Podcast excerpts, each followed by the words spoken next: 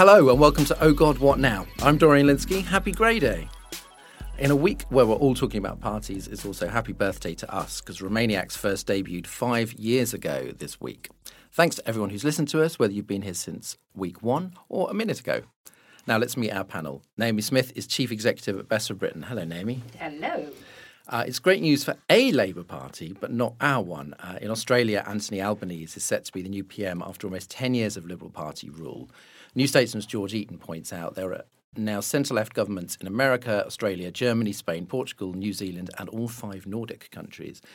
Uh, the UK is the odd one out in both Europe and Anglophone countries. Um, do you think Scott Morrison's defeat is part of a, of a wave, or did he blow it? Is there are there basically local reasons why this happened? I think modern conservatism is failing to offer solutions the world over, uh, hence why they've retreated into ever more populist uh, policies and, and, and campaigning modus operandis. Um, and while there are certainly more push factors for voters away from Conservative leaders, there still aren't so many pull factors towards Social Democratic and uh, centre left Liberal parties in many countries. Although some left parties, in particular Portugal, have managed to reduce unemployment and boost GDP. So, you know, there, there are exceptions to that. In terms of is there a wave, I think there is a hell of a lot for number 10 to be concerned about in terms of what happened to Morrison. Uh, it should be sounding alarm bells, certainly at CCHQ you had a disliked conservative leader whose photos can't even be used on campaign literature, and we've seen that here in the UK. Yeah. You know, blue leaflets being turned green, even.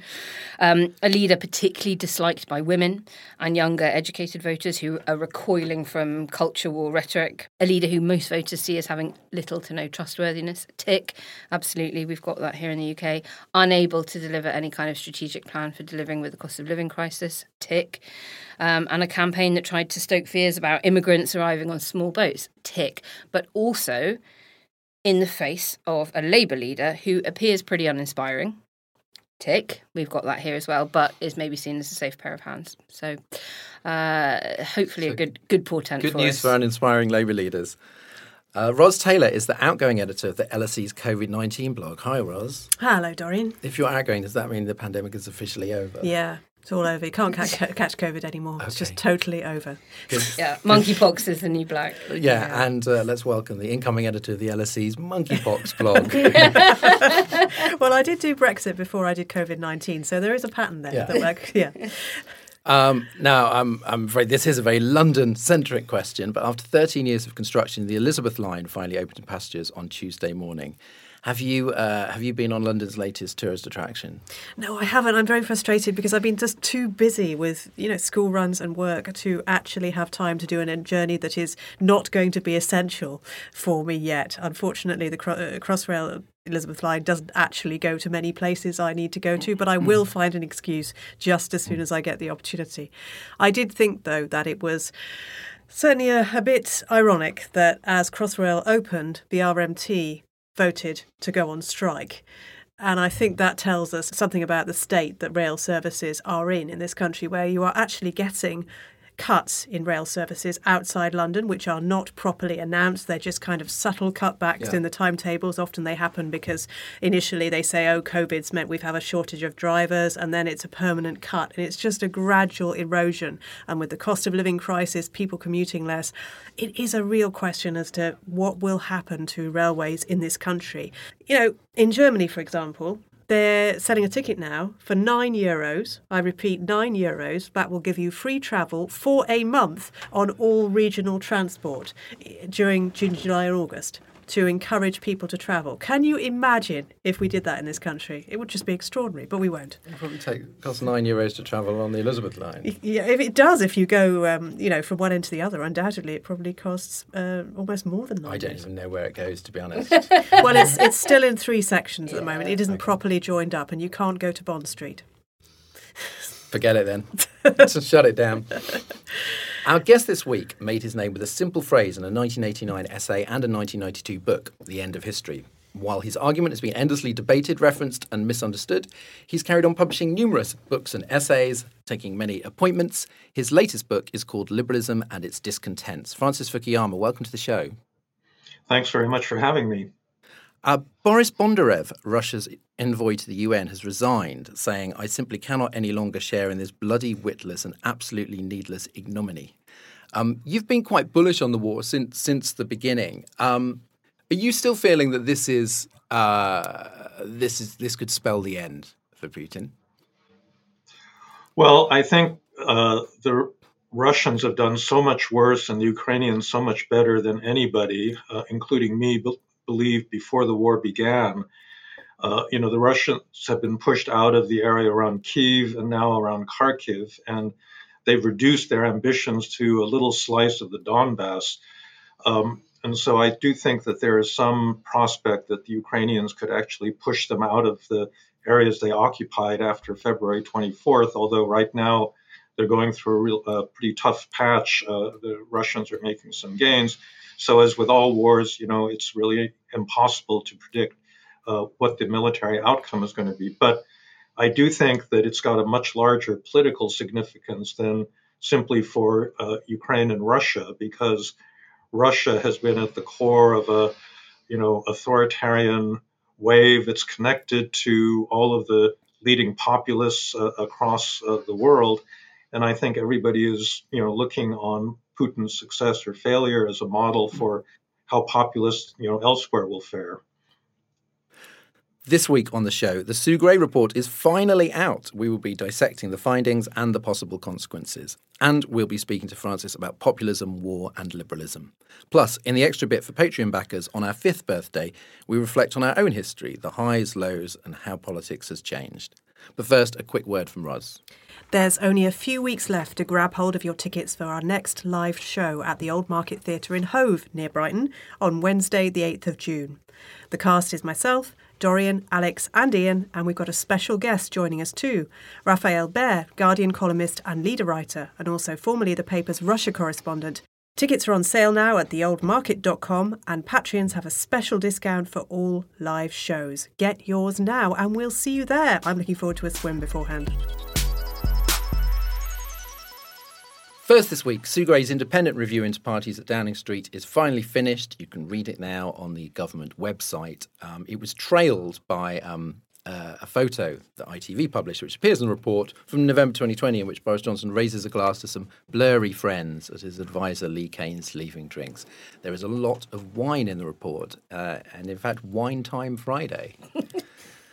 Naomi, there's not sort of bombshells in this, but what what has sort of leapt out? What are the the main takeaways from this? Well, I think just the sheer depravity of it. Um, people weren't just you know having a a glass or raising a glass to an outgoing colleague or you know one quick drink. It was getting drunk to the levels that people were vomiting, and cleaners on presumably incredibly low wages having to clean up after them. And Johnson has said he'll apologise personally to them all. But you're right, none of the photos, none of the new uh, things that we're seeing today are more explosive than the photograph that was leaked to ITV um, a, a day or so before the report came out. And so I can't see it being the thing that actually tips more Conservative MPs over into putting letters into the 1922 committee. Because what we see from um, some of these messages from Martin Reynolds in particular, where he says, uh, he basically we seem to have got away with it. Yep. Um, that these things were planned in ahead. Socially distance appears in uh, quote marks. The COVID secure bar if, is now open. As if ha ha ha ha ha. So there's sort of it's planned. These things were planned in advance. They they try to keep them secret, like don't be pictured coming out of you know number ten with any you know with bottles, and they kind of knew they knew that it was wrong. And then when these things did happen, the drinking seemed to be pretty excessive. Yep. There was a kind of, of bacchanalian. yes, bacchanalian cult- is the right word. Um, culture, and that this is not just Johnson, but also civil service leadership. Yep. Should not should somebody be resigning? Yeah, of course. I mean, how many sackings slash resignations have there been? Like four in total, I think. I mean, obviously Allegra Stratton wasn't even at them, but but was the first one to go um, purely for you know being video talking about how to cover up the mess as and when it did leak, and of course now it has. Um, of course they shouldn't, and we just live in an age now where there is so little accountability. So it's it's an incredibly depressing state of affairs. I was talking to a Labour MP earlier today who was up in Wakefield, where we've got a by election happening on the 23rd of June. Um, and I said, Oh, you know, has it really cut through? Um, and he said, It has cut through to the extent that it is a plague on all your houses. And I think that's one of the most depressing things about all of this is that it, it has degraded public trust in Parliament and the political class to such an extent, and now potentially also the police. And and and the civil service, yeah. Yeah. Um, Ros, there was a kind of apology, uh, one of Boris Johnson's semi-apologies, uh, in which he said that he was he was humbled and uh, and like the policeman in Casablanca, shocked to discover that drinking had been going on in this establishment. Um, what did you make of his uh, his performance there? I mean, humbled. It just it reminds me of you know kings deigning to pretend to wash poor people's feet on Maundy Thursday. You know, it's humbled. It's all. It's all just such a complete pretense and the, and accepting complete responsibility. These are words that have entirely lost any meaning. They are purely performative and have become entirely divorced from any tangible action. And that is the triumph, if you like, of Johnson in his in, in the last few months. I mean, his his explanation today for why he hadn't been fined when staffers had for parties at the same event when they'd been fined and he hadn't was because he just popped in to give a speech and then he left. So he wasn't really partying. I mean, he had every opportunity to then say, right, okay, guys, we've said goodbye. Let's get back to work, everyone. Right. And he didn't. And he just allowed it to happen. Because what comes out of the report and um, the um, episode of Panorama, where they talk to um, you know anonymous Downing Street staffers, is that it was with the tacit. Maybe not so tacit blessing of Johnson and senior civil servants. What he didn't do, whether or not, you know, however long he stayed at individual parties, what he didn't do as Prime Minister um, was go, we shouldn't be doing this. And it seems that nobody in in a position of power said, "Oh, we shouldn't be doing this." But but worse than that, they said we shouldn't be doing this, therefore don't get caught. It, it's almost Yeah, yeah, yeah, yeah, yeah. They did say we shouldn't be doing it, But- but do it anyway. But do it anyway. The Yeah. key the key words that will remain from today's report that are in the Sue Gray report that are quoted in an in a WhatsApp or an email sent by a senior civil servant were we seem to have got away, with it. And that's what they will do. They will get away with it. We seem to have got away with it. The emphasis has been on what everything looked like. Party, but don't walk out the front door holding a bottle of wine in case the press sees you. It's all about the optics, it's all about the comms. And that is the, the perhaps the most dismaying thing about it for me the knowledge the clear knowledge that this was not okay and yet the desire to do it nonetheless Um, Hugo Rifkin wrote in the Times that Johnson, uh, this was a couple of days ago, had beaten the scandal. Says the guy has a superpower. He twists reality, he slows it down and stretches it out until his own terrible mistakes become mundane. And even mentioning them makes you sound like a nag and a bore. Do you think that's true? It's certainly an apt description of the effect he has on people, and it's certainly an apt description of perhaps the biggest weapon he has against Keir Starmer. And the way in which Starmer, if you like, tries to prosecute him, and I use that word advisedly because, of course, uh, Starmer was a prosecutor, it frames Johnson as the naughty boy who is being called out by tedious older people trying to hold him to account. And that very much has worked for Johnson. St Trinian's esque. You know, you're on the side of the naughty kids, not on the. But at the same time, when Hugo Rifkin talks about it as a superpower, it's not really a superpower. We have this myth that has grown up around Johnson that he is somehow. He has powers that none of the rest of us can understand. And I don't think that is true. He is only there because of the Conservative Party's weakness and refusal to remove him. And we should not elevate him in this way and pretend that he is particularly special. He all he does is just lies and lacks lacks a conscience and purpose for what he does.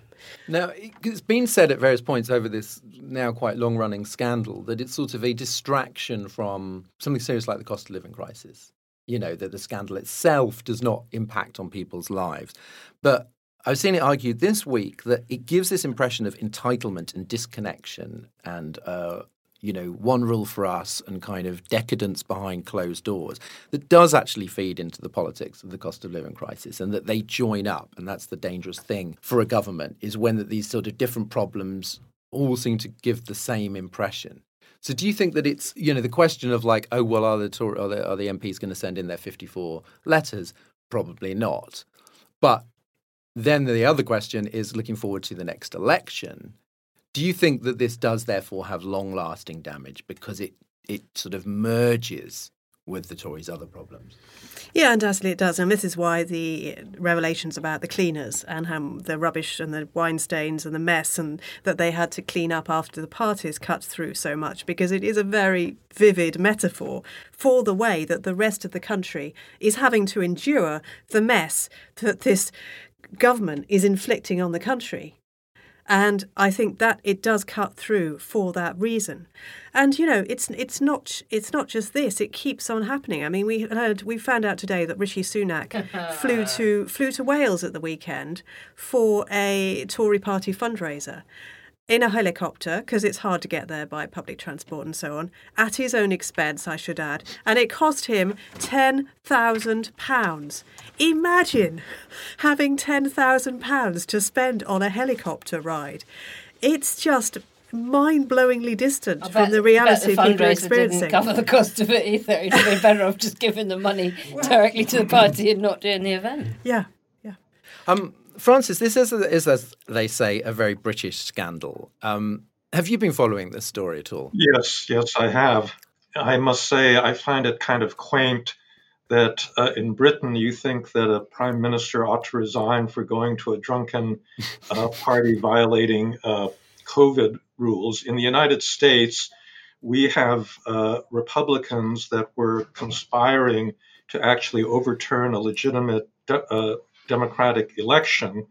Uh, Kevin McCarthy, the House Minority Leader, uh, was caught texting uh, at the time of the January 6th insurrection that President Trump, you know, needs to stop it and uh, step down as president because it was an insurrection. Uh, and then he completely reversed his position and said, no, this was just a peaceful demonstration. And nobody thinks that any of these Republicans ought to be held accountable. It wasn't just going to a party and getting drunk, it was actually trying to overturn uh, American democracy. And, you know, they're getting ready to try to do it uh, in the next election. And so I think that, you know, you're right about the optics of it. I mean, we have a governor, uh, Gavin Newsom in California, that was caught eating at a very fancy restaurant right in the midst of the, you know, the most severe COVID lockdowns. And that really just emphasized to everybody how out of touch the elites were. And so there's that similarity. But I think that the kinds of you know attacks on basic democratic values and institutions that we're experiencing is just off the charts you know and so I, I think it's very nice that that in britain you've still got a sense of decorum and you know you've still got a normative framework that would allow you to you know criticize johnson but we got a much more severe problem i'm afraid in the united states But is is what because we've we've we've discussed many times about you know whether it is fair to call Johnson Trumpian, what he has in common with Trump. I mean, there are and there are many differences, but is there a sort of sense, a shared sense of of impunity, of of norm breaking, and as long as you feel like you've got enough people behind you, there's, there's certainly going to be no moral compulsion to take the blame, to resign, and it's all about what you get away with. That's fair enough, but I think the kinds of norms uh, that we're talking about are really very different because, you know, I really don't think that Trump has any concept of what the rule of law means.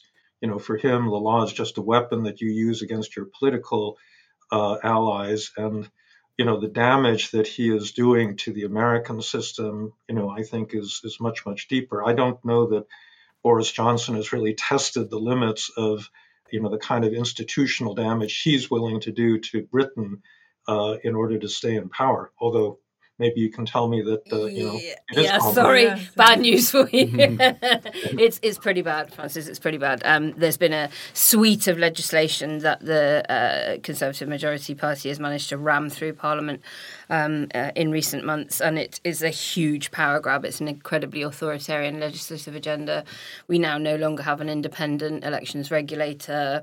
Uh, the Home Secretary now has given herself very, very much more draconian sweeping powers. So I'm afraid we are we are following fast in in the footsteps of those of you across the Atlantic. And there was the prorogation of Parliament, which is often uh, illegally, which is often underplayed, but but I think was very very important. Um, well, this I, perhaps this makes me sound rather naive. Um, Johnson is facing another investigation by the Privileges Committee into whether he misled Parliament. Uh, given that he said in November 2020, when he was asked whether he could say there was a party, he replied, "No, but I'm sure whatever happened, the guidance and the rules were followed at all times." He did know, and the guidance and the rules were not followed at all times. So, if it was me, if they came to me and said, "Dorian, has Boris Johnson lied to Parliament, and should he resign?" I would say yes. Um, Privileges Committee, um, you know, might come to different conclusions. The report's going to take months. Yep. Now, we discussed this with the Met investigation and the Sue Gray report, mm-hmm. and we were like, does the delay help or hurt him? You know, does it kick the can down the road until nobody cares? But what we found here is that actually people didn't stop caring. Maybe Tory MPs stopped trying to get rid of him, but the story certainly didn't go away. So having yet another investigation, how do you think that's going to play through? Look, it's no secret that Johnson's strategy has long been to draw out scandal after scandal for as long as possible until the anger dissipates and or other events take over the news agenda. And we saw Ukraine being the, the really obvious one uh, that, that saw MPs who had previously called for him to go suddenly saying, well, now's not the time, we're in, we're in the middle of another crisis. Everyone knows he lied. Tory backbenchers don't need the Privileges Committee to tell them that he lied. And so I think if if the Sue Gray report hasn't finished him, which it probably hasn't, the findings of the Privileges Committee, whether they come tomorrow or in two months or two years, are unlikely to do so. The only silver lining in all of this, of course, is that Johnson is increasingly proving himself to be a complete electoral liability. Uh, so I'm sure Starmer will secretly be deli- delighted that he's staying in post. I would be if I was him. Um, Ros, Roger Gale came out and revived calls um, for him to resign. I thought in quite a sort of powerful um, interview on the World at One, he said, "Well, they kept saying, oh, well, you know, it's okay to have a leaving do," and he says, "Well, you know, he says people had to miss loved ones' leaving dues, uh, you know, at crematoriums and cemeteries across the country uh, at that point. point, and it, he he was making a very strong moral case." Um, Steve Baker managed a, a, a snarky uh, tweet. How many other people are there making that point? Clearly not enough uh, for a vote of no confidence, but but who else seems bothered? Well, I think there are an awful lot of people who are bothered. And from everything I hear, there are people who are disgusted and would love to move. I don't think the majority of the party is any more enthralled to Johnson as they have been. But they did not, of course, move after the bad results in the local elections. I thought that they would, and they didn't. And I think the reason that they didn't is because the cost of living crisis has worsened so much since then. Inflation is up, the red lights are flashing right across the board in terms of the state of this country. And I think that changed Tory MPs' calculations because the worse that this gets, the worse the situation in which into which any incoming PM would find themselves the less of an incentive there is for anyone else to take over and to step forward. Because let's face it, the way things are going, they're going to be kicked out in the next election anyway, which is probably going to be in a couple of years max. Why would you take over at this point? It all feels a bit last days of the Roman Empire to me at the moment. To, to somehow have to play out with Johnson in charge because nobody else wants to, badly enough.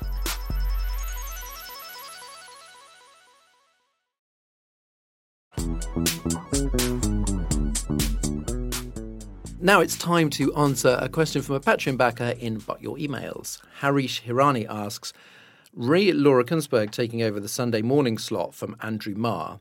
Based upon all the senior journalists that are out there at the moment, does the panel think this is the best appointment the BBC could have made? Ros. Well, I don't know if it's actually the best because uh, yeah, there's actually relatively few people who are seriously capable of inter- interrogating senior politicians live on a program. Let's face it. There's probably But your name should have been considered. no, no, no, because Because you are one of them. Well, I, you know, no. Another yeah. Ros, another Ros was considered.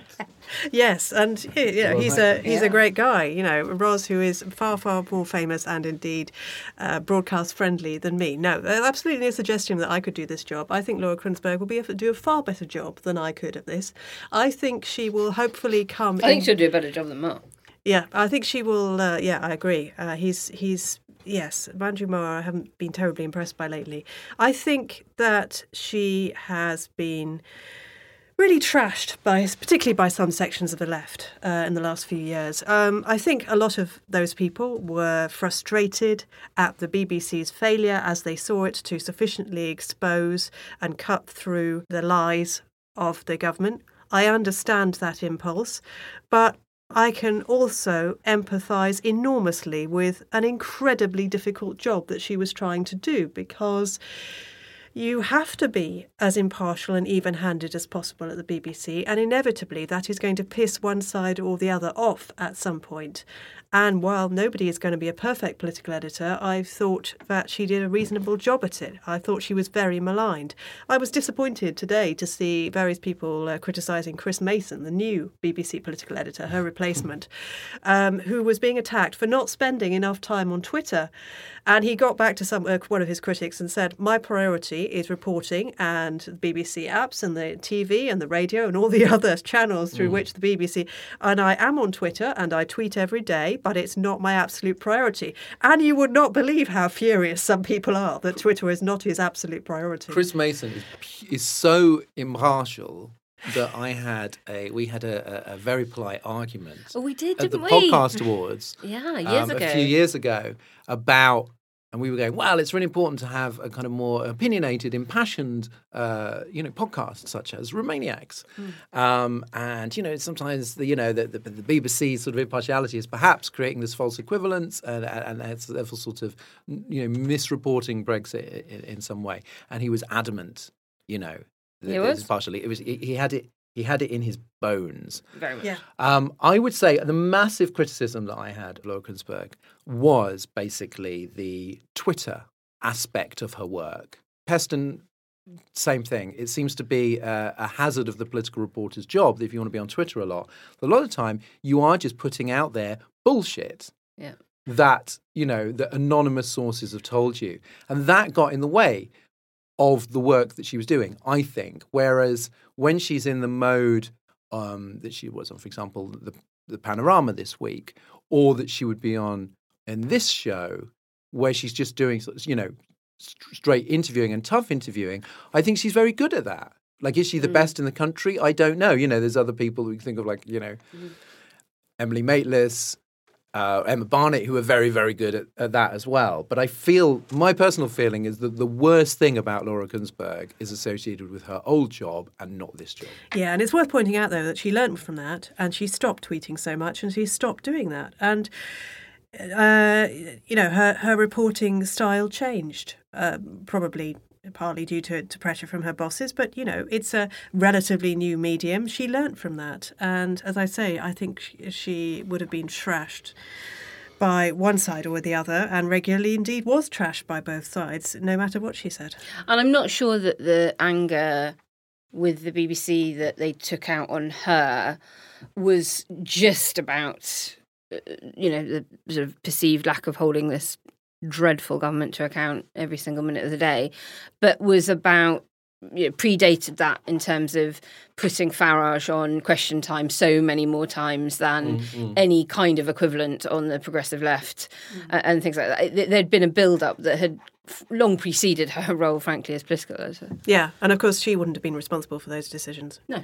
So, I mean, basically, I think you have to see how somebody does the job. I don't, I don't try, I try not to exercise over appointments um, because sometimes people can really impress you. There are people that I have not generally enjoyed the broadcasting of Amol Rajan, but I think he's been, you know, very good on the Today program. And it's like, well, fine, good. Let's Yeah, base it on their actual performance rather than what my Horses for assumptions. Yeah.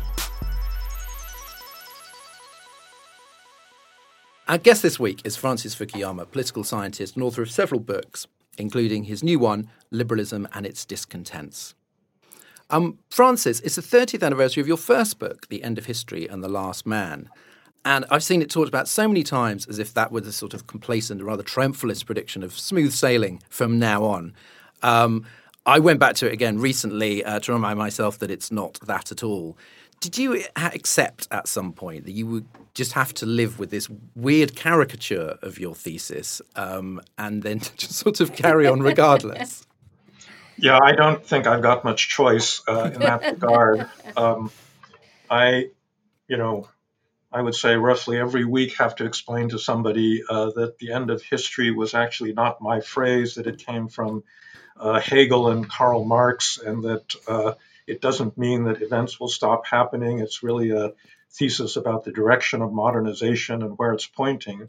Uh, it does seem to me that you know there's there's really no uh, number of times that I can repeat this that will get the idea uh, that I'm saying something uh, you know much more simple-minded out of the heads of, of most people. So I don't see that I've got much choice but to but to live with it.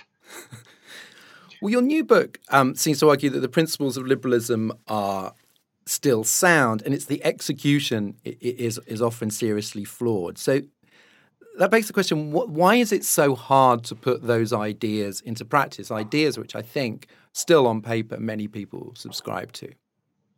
Well, I think uh, it's partly that liberalism evolved. Uh, over the last couple of generations in ways that made it much less attractive. And so when people criticize liberalism, they're not criticizing the underlying principles so much as their application. And there's a kind of left wing and a right wing version of that. So on the the right wing version was really the uh, extension of economic liberalism into what's called neoliberalism that really happened under Margaret Thatcher and Ronald Reagan, and then all of these, uh, you know, University of Chicago economists like Milton Friedman that made an argument that you know markets were pretty much the solution to any social dilemma and that states inevitably simply got in the way of efficiency and did bad things. And i think led to a you know an economic world that was much more unequal culminating in the 2008 financial crisis which then you know i think was a direct spur to the populism that subsequently emerged on both the right and the left.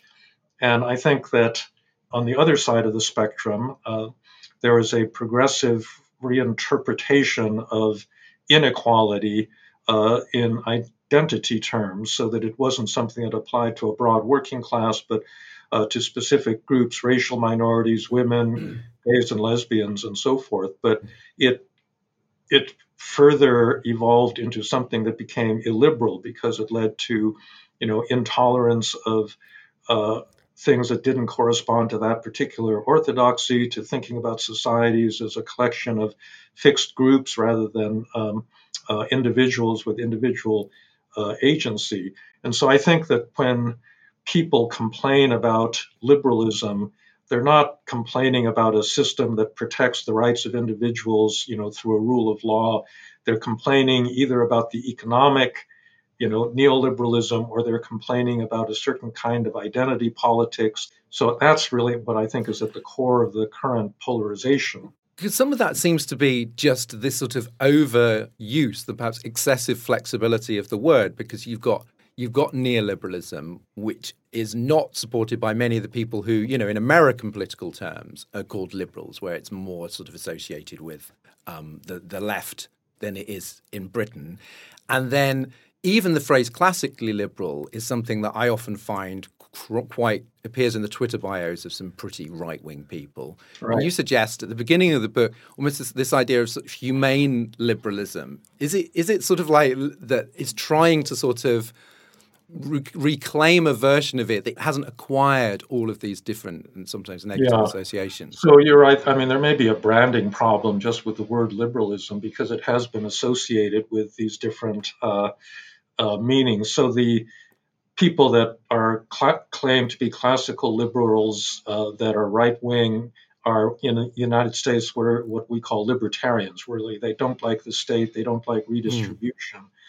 you know, in my definition of liberalism, it really has to do with the fundamental protection of a sphere of autonomy that is actually compatible with a lot of different, you know, economic systems. And so I think Sweden and Denmark, uh, two social democratic states that tax their citizens at more than 50% of GDP, I believe liberal states because they fundamentally have a rule of law and they fundamentally protect a you know a range of individual rights. And so it's compatible with a fairly redistributive state. It's also compatible with one that's less redistributed.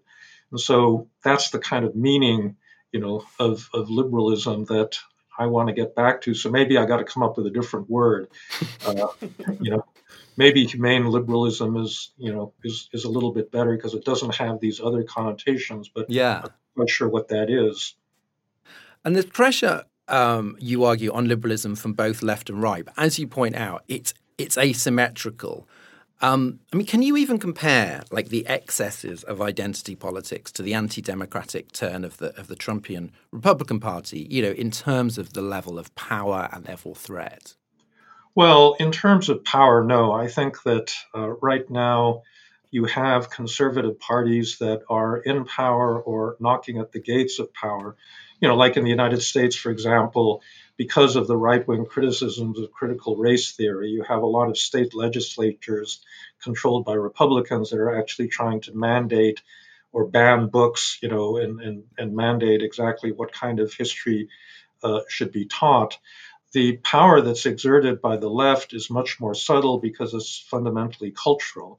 And it really is dominant in, in more elite kinds of institutions like, you know, universities or the arts or legacy uh, media.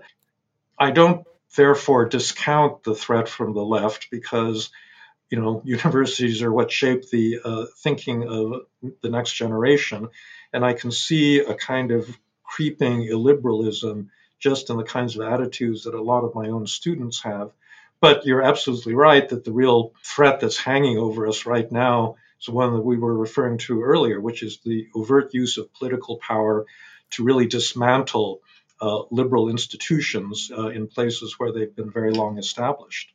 So when you say sort of some of the things you might hear from your own students, it's like what what is that what is that form of illiberalism that you that you worry about?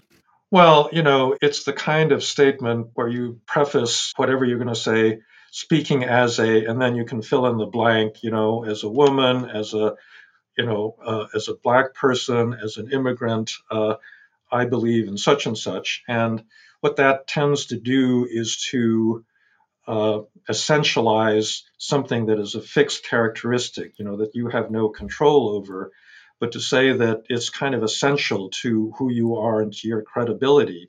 You know, the problem is that in a liberal society, you know, I mean, we don't deny that these group prejudices and, and group characteristics have a lot of significance, but we also believe that individuals should have agency, and therefore we should be able to judge individuals, you know, as individuals and not simply by their membership in particular groups. I have a student, uh, you know, who was born in India, for example, who, you know, started saying, well, he thought liberalism was really obsolete because it needed to be replaced by a system of group preferences. And he cited, you know, th- there are special programs for Dalits and other scheduled, uh, you know, castes and tribes in India.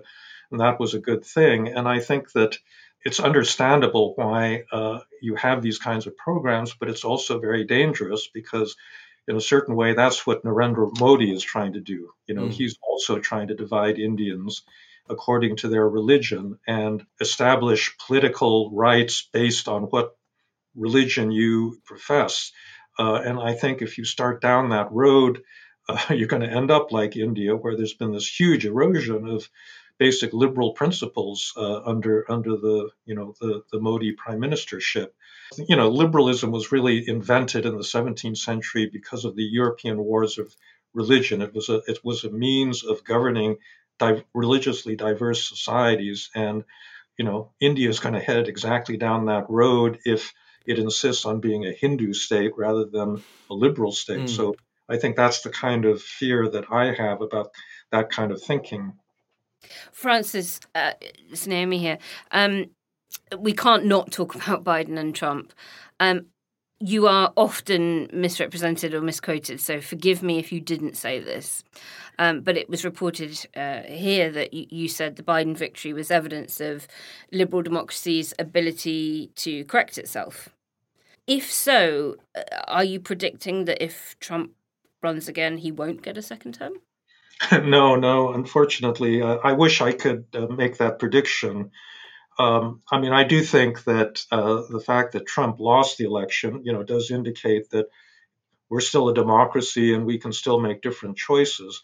What's really been troubling is the whole January 6th attempt, yeah. you know, to to overturn the election.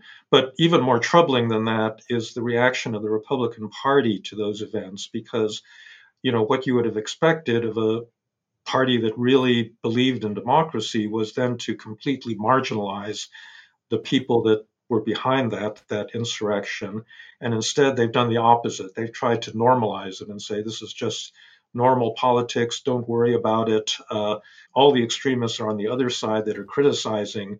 And that's really what makes me very worried because it means that there's maybe a third of the electorate a majority of the republican party that actually believes that the election was stolen, that they don't have any confidence in American institutions. And, you know, I think that's going to be a huge problem for American democracy going forward if that number of citizens really don't believe in the fundamental integrity of your institutions. You've called the US a vetocracy where nothing big can get done. Um, given that political polarization makes it extremely hard to reform the system, do you sort of feel that there's a sense of being doomed to paralysis in the US now? Well, yeah, I'll give you a very concrete example of that, which is gun control. Uh, we just had this terrible shooting uh, in Texas, you know, where again, more than a dozen children were shot by some crazed uh, gunman.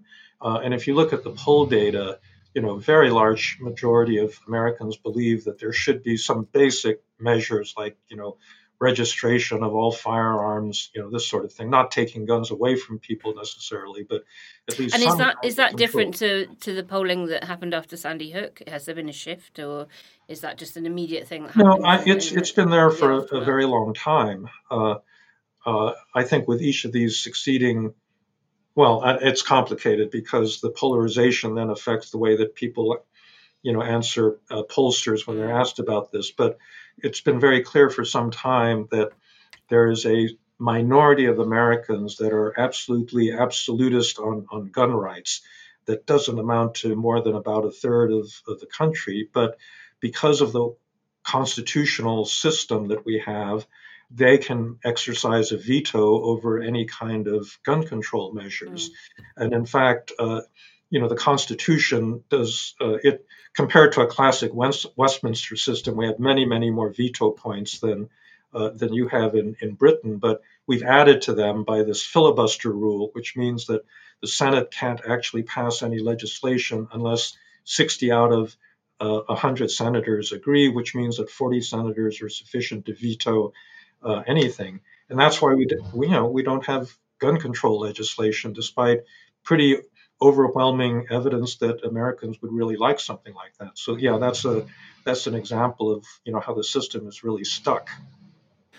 Uh, Francis, as I understand it, the your sort of thesis um, that liberal democracy was almost sort of the the ultimate, you know, where where sort of progress had been moving, where history had been moving, and that that thesis is only falsifiable if there is another model that proves you know more popular across the world. And i want to look at sort of two versions of that. Now in the years before the invasion of ukraine putin was working very hard around the world to promote his belief that liberal democracy was a, an obsolete doctrine. And you know openly and not you know and also clandestinely lending support to various authoritarian populists. Now in 2017 there were a lot of them doing rather well.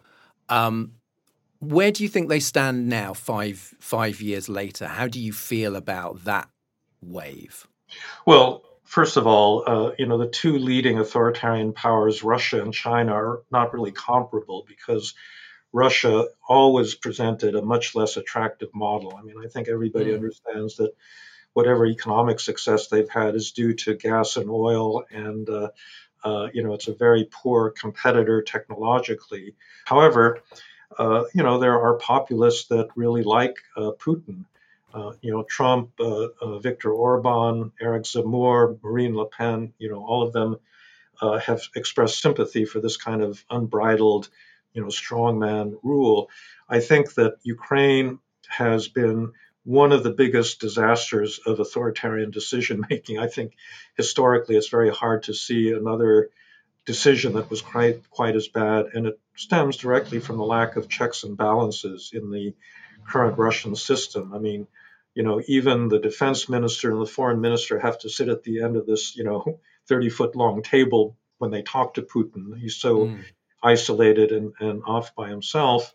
Uh, I think that you know what you're seeing in China is a milder version of that right now, with this really crazy zero COVID uh, uh, policy that's led to the lockdown of you know Shanghai, a city of 25 million people, looks like indefinitely. Uh, we, you know, with huge social costs, uh, economic costs to China's overall growth rate, and the the story is not in. I, I think that you know, in the early days of COVID, a lot of people were saying, well, these authoritarian, unconstrained regimes can do better than democracies because they can act decisively uh, and, and, and move quickly in a, a pandemic. But I think that what we're seeing now is that that kind of unconstrained decision making can also lead you into these unbelievable, you know, fiascos. Uh, so, you know, we'll have to see whether these systems actually are as good as some people think they are. Well, I see, you know, I see in authoritarian populists both ones in power and ones who aspire to power. A lot of people in the Putin mold, this kind of swaggering, um, often kind of macho nationalist strongman. China's system is seems to be a lot, you know, a lot stronger in terms of, you know, its economic strength, also its surveillance state. I wonder how, and that works for the CCP. I wonder how exportable that is. Like, are there other countries that are trying to follow the Chinese model? Well, I think that it's really not possible for any country outside of, you know, the immediate Chinese cultural sphere uh, to really take take up that model because it follows on a lot of deep traditions in Chinese history. Uh, for example, bureaucracy and the idea that you have to take a civil service exam uh, to rise in a bureaucracy. This idea in China is at least 2200 years old and is one of the reasons why Chinese government has well first of all why Chinese culture prizes education because that's what you needed to take the exam but you know you had competent uh, centralized but competent government in, in China for, for centuries and this is simply not the case in Latin America, in the Middle East, in you know large parts of Asia, where you have much weaker governments and no similar Chinese tradition of bureaucracy and meritocracy. Uh, so I do think that there are limits. Now, that doesn't mean that people aren't going to be inspired. So you had these um, African authoritarian regimes like Rwanda or Ethiopia that claim to be following a kind of Chinese model of state-directed capitalism and, you know, pretty nasty dictatorship. Uh, but they're not really Chinese. You know, that that's not really a China model. I, I think uh, yeah. it's it's not it's not easily uh, exportable. And one thing I wonder about one of liberalism's problems is that um, you know that it is it is very you know that rationalism and scientific method and so on are very very important to it, the rule of law, like sensible things. Does that does that often lead to the fact that defenders of the, of this system and of these norms and institutions just struggle to have the same emotional appeal as as their opponents? Well, look, there's two separate issues that that you've touched upon. Uh, the one is the emotional appeal, and I think the emotional appeal doesn't have to do with liberalism's uh, dependence on science and scientific inquiry. It does have to do with a kind of ambivalent relation that many liberals have with the nation. Uh, so, liberals believe that human rights are universal and that they should be protected uh, for all human beings, regardless of whose jurisdiction they're, they're living in. And it oftentimes leads them to believe that they're global citizens rather than citizens of a particular country. But emotionally, people really like liberal ideas when they're embedded in a in a particular place that is their own. You know, that's really why the Ukrainians are fighting, I think, mm. so tenaciously. That's, I think, one of the problems of, of liberalism is that oftentimes it doesn't generate that sense of national identity that then gives people uh, a strong sense of loyalty.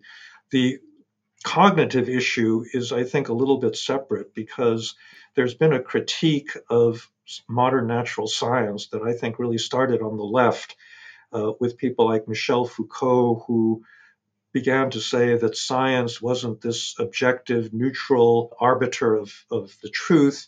Uh, rather, it was something that was being used by elites to uh, marginalize certain groups. And, you know, Foucault gave several pretty interesting examples of that. Uh, and therefore, you know, you couldn't simply trust uh, science. And that, uh, I think, has migrated over to the extreme right, where during the COVID epidemic, you found people on the right making, you know, the identical argument that mask wearing vaccinations, this was not scientifically justified. It's simply a matter of elites behind the scenes trying to use science to manipulate you.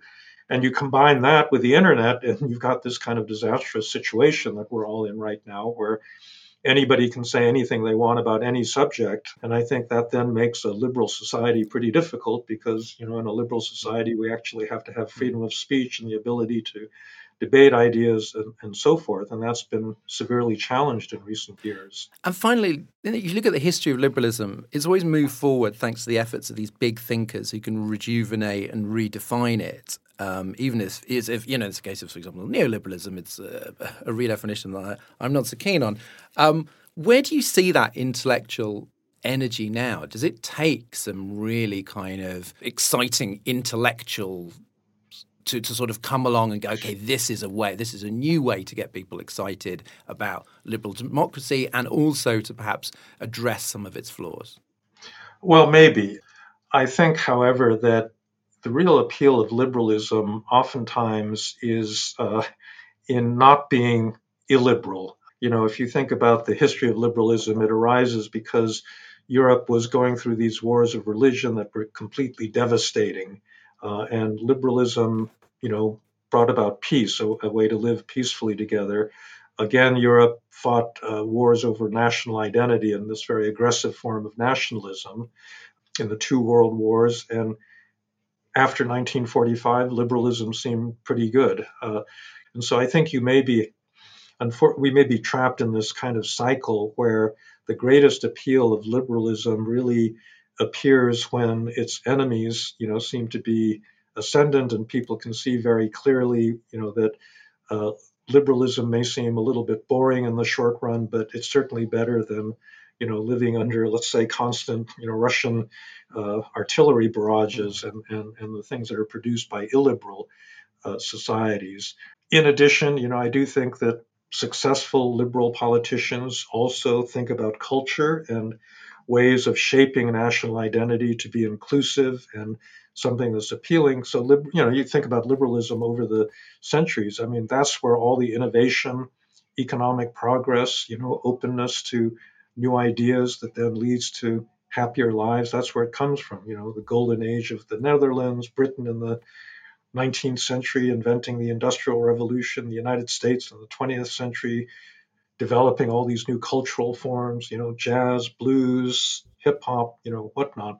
So I think it's a combination of fleeing illiberalism plus, you know, the ability to point people towards the real attractiveness of living in a free society that, you know, is, is part of the secret of getting people to, you know, come back to those that set of ideas. Thanks, Francis.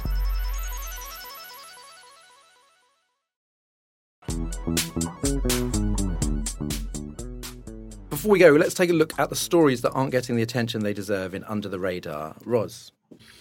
Yeah, I wanted to talk about uh, an essay actually by Nick Clegg. I know Naomi's uh, one of Naomi's very favourite people, um, who of course uh, you could call a famous liberal, but uh, is now working for Meta, Facebook as was, and he's written an essay on Medium about what the metaverse is going to look like, or at least what uh, the meta metaverse might look like, and it's got very little attention, which I think is a shame. We're going to be discussing it uh, as part of a special on the sister podcast, The Bunker, next week, so so watch out for that. But um, he's got various ideas for how to, what kind of rules and laws we might have in the metaverse.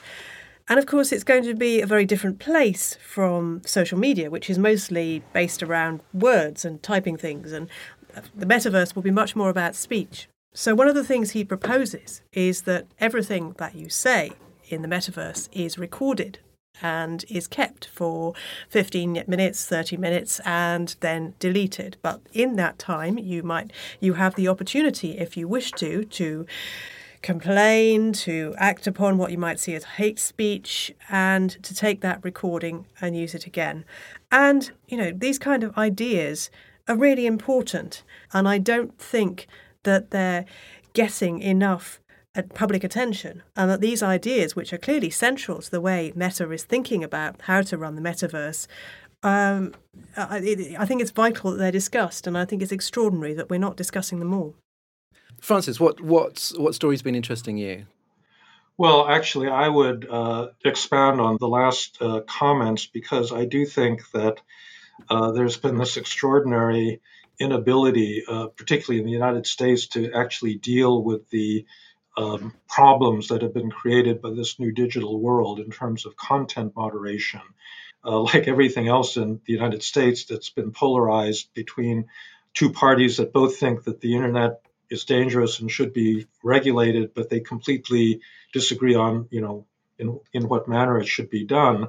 Uh, but I don't think that people really kind of understand the extent to which the surveillance state has already uh, you know existed. You don't even need the metaverse uh, uh, to have this kind of pervasive uh, Chinese-style surveillance. It's just that it's in the hands of uh, private companies, and I think you know that realization just hasn't hit people, and it would drive a very different policy if people understood that. Naomi, what do you have under your radar? But I feel like we haven't really talked enough about Brexit. Um, so it is a Brexit related story. Uh, we are heading fast into festival season. And today, Mick Jagger waded into the Brexit debate saying there are lots of supply chain problems, a lot of shortages, a lot of problems because of Brexit. Brexit has not been a success for the British touring industry. It's not a success, it's a nightmare. And Today, Bruce Springsteen launched his European tour dates, and the UK does not feature. There is small print saying UK tour dates to be confirmed, but ordinarily, UK would be confirmed with your European tour dates. And this is surely an issue around the red tape and the bureaucracy of getting session musicians in and, and the visa requirements and all everything that the music industry has been talking about for the last five years. And uh, yeah, it's it's good to see more big famous voices entering the debate, good even if it is a bit late. I bet Keith likes Brexit though. He's got strong fuck it all leaver vibes. and what about you? Um, something going on in um, American politics, obviously, kind of like pushed out of the headlines by that um, horrific shooting in Texas. Um, but Trump, um, because he's desperate for attention and relevance, has been supporting lots and lots of uh, Republican candidates, largely challengers, um, who agree with him that the election was stolen, yada, yada, yada. Um, had some success with, with J.D. Vance in uh, Ohio, I think. Um, this time he wanted to basically remove the three uh, officials, including the governor in um, Georgia, who um, basically accepted that Biden had won in Georgia and therefore um, had won the election and um, failed in all three cases um, by quite some way. And now it looks as if he's, he's going to be going against Brian Kemp, the governor, who will be running again and very narrowly lost to Stacey Abrams last time, and that therefore Trump may end up costing the Republicans um, control of the governorship there. So you can't sort of write off his influence, and sometimes he gets behind somebody who really works. But there are other cases around the country where he's been supporting some real. I mean, there are some people, some of the people he's supporting are like so extreme, and it's good to see a lot of them falling on their asses. The more that he puts his neck on the line for candidates who then lose, the weaker his hold on the party and on voters looks. And then that therefore could ex- could affect what happens to him in 2024. So it was a bit of good news there. Good. Excellent. And that's the show. Thanks to Ros, Thank you. Naomi, Thanks. and our guest, Francis Fukuyama. Thank you very much. Stay tuned for our extra bit exclusively for Patreons. You'll hear a preview after our theme song, Demon is a Monster by Corner Shop, and a thanks to our latest backers. Hello from me, and thanks to Greg Coburn, Geraldine McClure, Edward Savage, Lee Rhodes, Philippa Sturt, Andrew McEwen Henschel, Amy G. Glees, ta and Linda Kerr. Big thanks from me to Ross Pollard, Chris Law, Polly Eccleston, Ben Lindsay, James Brown, Keith Tarrant, Jessica Poynton, Kringleberry Pies, Dave Fitzpatrick, and Laura Wade. And finally, thanks from me to Mike Palmer, Ross Hamilton, Anne Silverlin Lamvick, Ruth Folds, Douglas Forsyth, Pip Friars, Bridjo, Tom Nealon, Paul G, and Sim. And just before we finish, a special hello to listener Agnes Azapardi, who's written in. Thank you from, from all of us. Stress of following politics is worth it to know the kind of difference the podcast could make. See you next time. Oh God, What Now is presented by Dorian Lynskey with Naomi Smith and Ros Taylor. Audio production came from me, Robin Leeburn. The producers are Jacob Archbold and Yelena Sofronevich. Group editor is Andrew Harrison. Lead producer Jacob Jarvis. And Oh God, What Now is a Podmasters production.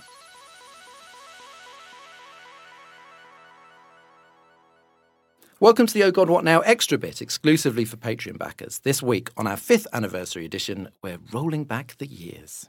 Now, Ian was there with me the first one. You guys came late. You Was Peter there? Peter was there. It was me, Ian, and Peter. Yeah. Um, you've only come lately. So basically, you realised that, that the bandwagon thing. was Yeah. rolling and you wanted to jump on it. Um, Not that you realised that a manel probably wasn't the greatest idea, even even back in 2017. No, we just thought we were going to have nothing but men for the duration of the show. Uh, no, no, of course. Um, and that was a trailer for the bonus bit in this week's podcast. If you'd like a little bit more Oh God What Now every week without ads and a day early, then sign up to back us on Patreon for as little as £2 a month. You'll also get our weekly mini cast, Oh God What Else, every Monday morning, exclusive to backers. Your support keeps us going. Thanks for listening, and we'll see you next week.